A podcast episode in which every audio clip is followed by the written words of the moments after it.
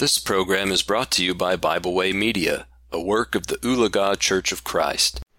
Hello, and welcome to the podcast Spiritual Appetizers, small devotional tidbits to stimulate the spiritual appetite.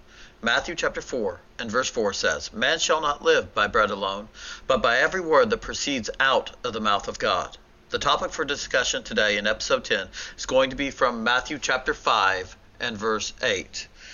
If we are going to draw near to God, see God, then we must possess a pure heart. Matthew chapter 5 and verse 8 says, Blessed are the pure in heart, for they shall see God. The only way to see God is to have a pure heart. Our sin in our lives stains our hearts. It makes it impossible for us to stand before God. We know that every person alive today has sinned in their lives. In Romans chapter 3 and verse 23, the Bible says, For all have sinned and fallen short of the glory of God. And it is this sin that separates us from the Almighty. It's what stains our heart. In Isaiah chapter 59, verses 1 and 2, it says, Behold, the Lord's hand is not shortened, that it cannot save, nor his ear heavy, that it cannot hear. But your iniquities have separated you from your God, and your sins have hid his face from you, so that he will not hear. You see, sin puts a wall between us and God. It separates us from God. It hides his face from us. And so, blessed are the pure in heart, for they shall see God. If we want to see God, we have to remove that sin from our lives. In Isaiah chapter 64 and verse 6 it says, But we are all like unclean things.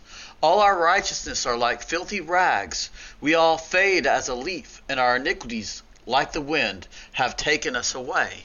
Our iniquities, if we allow it, will take us away from God, where we will never see God. The only way to see God is to go through Christ. In John chapter 14, verse 6, it says, For I am the way, the truth, and the life, and no one comes unto the Father except by me. Well, why? Why is the only way through Christ? It's because he's perfect.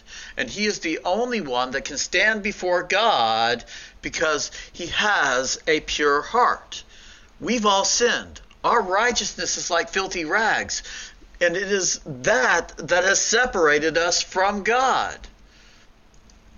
In Matthew chapter 5, I'm sorry, Matthew chapter 15, verses 17 through 20, it says, Do you not understand that what enters the mouth goes into the stomach and is eliminated?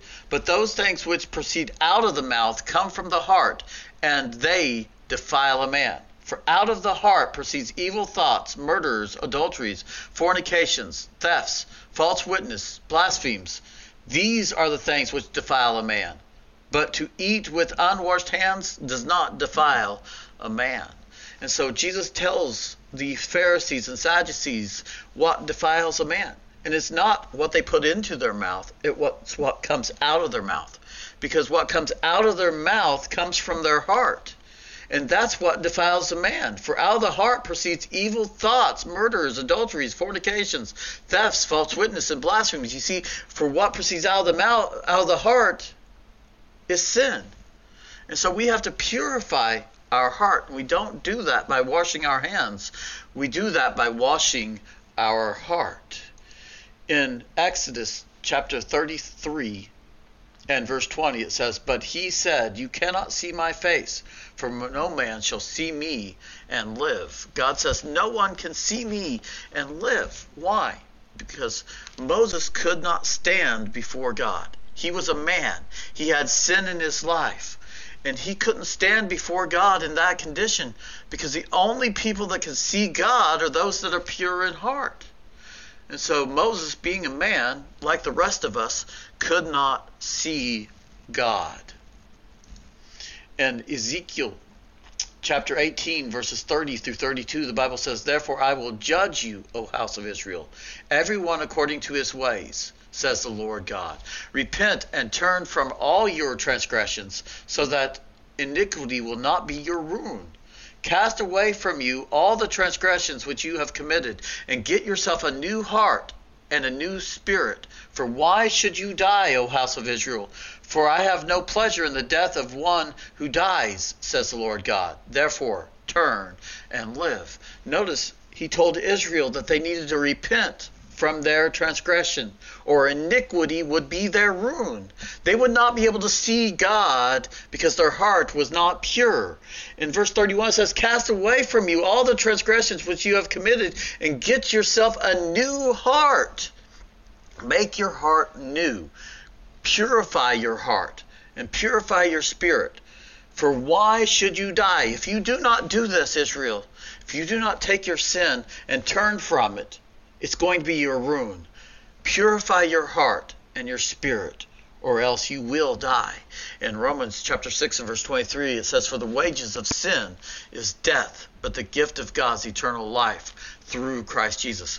We need to learn how to purify our heart and our spirit, or we, like Israel, will die because we have sin in our lives that needs to be cleansed.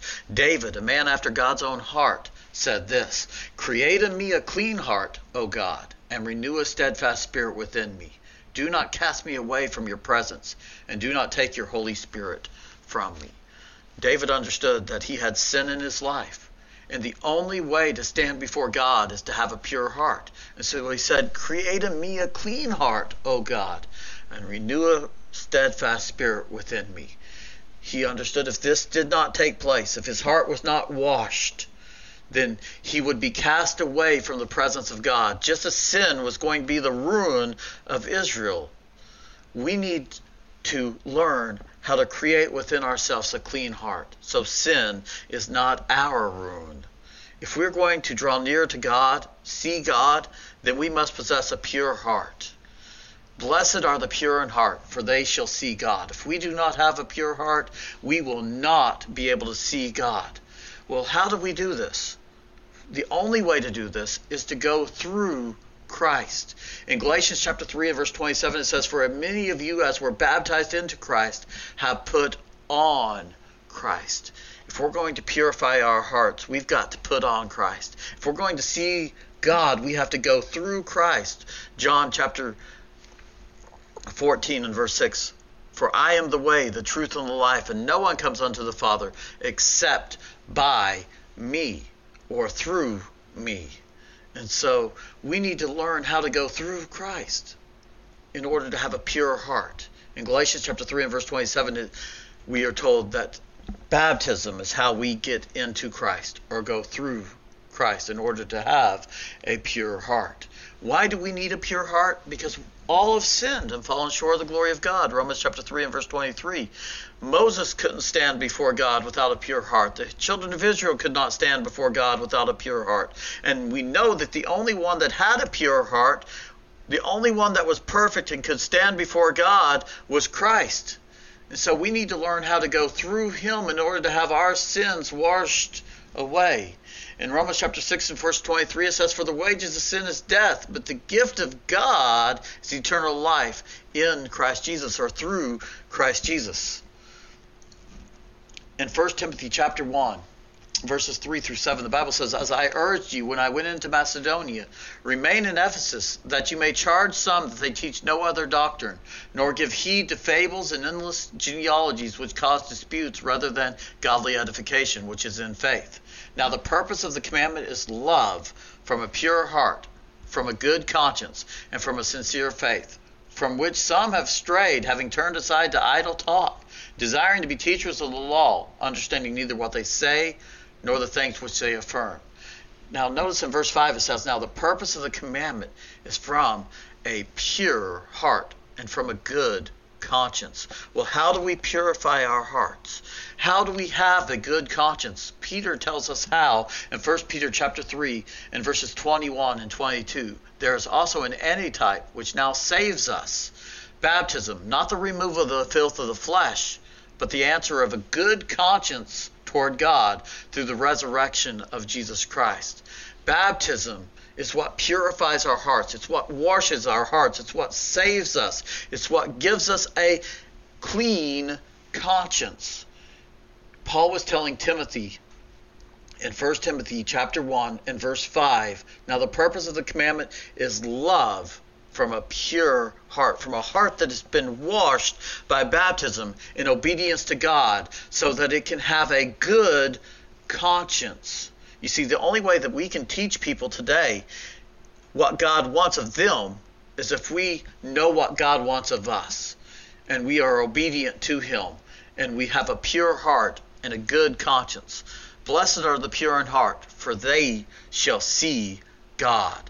How can we teach people about God if we don't know God? If we haven't seen God? If we haven't experienced having a pure heart? If we're going to draw near to God, see God, then we must possess a pure heart. And this is what Paul was telling Timothy in 1 Timothy chapter 1 verses 3 through 7 that he left him there so that he could teach others how to have a pure heart, how to put away from themselves all this evil that has surrounded them, how to get away from idle talk, how to know the law so that they can be teachers of it. In verse 3, he was to charge some that they teach no other doctrine, nor give heed to fables and endless genealogies which cause disputes, rather than godly edification which is in faith. In Acts chapter 22 and verse 16, we're showed how we cleanse our heart. Paul, who was then Saul of Tarsus and had lived a life of persecuting Christians, was met by Jesus on the road to Damascus and blinded and sent to Ananias, the preacher. And this is what Ananias told him in Acts chapter 22 and verse 16. And now, why are you waiting? Arise and be baptized and wash away your sins, calling on the name of the Lord. Remembering here that only the pure in heart are going to see God. This is how we start our walk with God. We wash away our sins in baptism so that we can have a pure heart. One that is forgiven of sin. One that now has the blood of Christ wash away his sins so that he can be pure in heart. In Hebrews chapter 10, verses 19 through 22, the Bible says, Therefore, brethren, having boldness to enter the holiest by the blood of Jesus, by a new and living way which he consecrated for us through the veil, that is his flesh, and having a high priest over the house of God, let us draw near with a true heart. You see again the idea that the only way to draw near to God is to have a true heart, a pure heart, in full assurance of faith, a good conscience. The way that we obtain a good conscience before God, 1 Peter chapter 3 and verse 21, the life figure unto baptism doth not also save, not the putting away the filth of the flesh, but the answer of a good conscience towards God by the resurrection of Jesus Christ is through baptism. And so we draw near to God with a true heart, having it washed away all of our sins, and now we have a clean conscience. In verse 22 of Hebrews chapter 10, let's draw near to God with a true heart and full assurance of faith, having our hearts sprinkled from an evil conscience and our bodies washed with pure water. You see, they're pure because they've been washed with pure water through the watery grave of baptism for the forgiveness of their sins. And now, in verse 23, we are to hold fast the confession of our hope without wavering, for he who promised is faithful. And so, if we're going to draw near to God, we have to have a true or pure heart. If we are going to draw near to God, see God, then we must possess a pure heart that has been washed in the watery grave of baptism. From 1 Peter chapter 1, verses 22 and through chapter 2 and verse 3. Since you have purified your souls in obeying the truth, through the Spirit in sincere love of the brethren, love one another fervently with a pure heart, having been born again, not of corruptible seed, but incorruptible, through the Word of God, which lives and abides forever, because all flesh is as grass, and all the glory of man as the flower of the grass. The grass withers, and its flower falls away, but the word of the Lord endures forever. Now this is the word which by the gospel was preached to you. Therefore, laying aside all malice, all deceit, hypocrisy, envy, and all evil speaking, as newborn babes desire the pure milk of the word, that you may grow thereby, if indeed you have tasted that the Lord is gracious. And so, in verse 23, since you have purified your souls, how? In obeying the truth. obeying the gospel, having our souls washed with pure water. We love one another. Having been born again, well, how are we born again? According to John chapter 3, Jesus talking to Nicodemus, it's by water and the Spirit. That's how we're born again. Look at John chapter 3 and verse 5. Jesus answered, Most assuredly I say to you, unless one is born of water and the Spirit, he cannot inherit the kingdom of God. You have to purify yourself. You have to have your sins washed away in the watery grave of baptism, or we cannot see God. Blessed are the pure in heart, for they shall see God. We have to obey the truth. We have to have our sins washed away.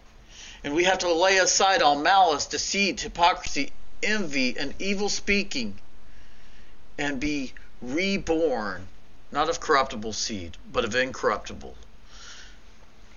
If we're going to draw near to God, see God, then we must possess a pure heart. And the verse that we're going to leave you with today is from Acts chapter 2 and verse 38. Then Peter said to them, Repent, and let every one of you be baptized in the name of Jesus Christ for the remission of sins, and you shall receive the gift of the Holy Spirit. This is how we purify our heart so that we can stand before God. Then, after we've done that, we have to keep our heart pure until the end. We have to remain faithful unto death, and He will give us a crown of life.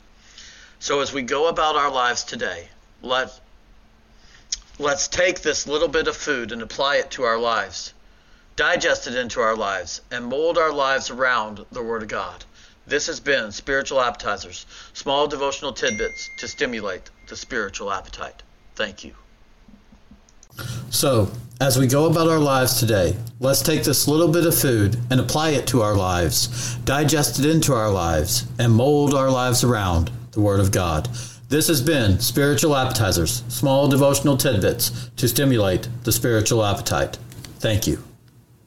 We hope you enjoyed this program. We encourage you to subscribe to our podcast on Pandora, Spotify, or Podbean. Thanks for listening.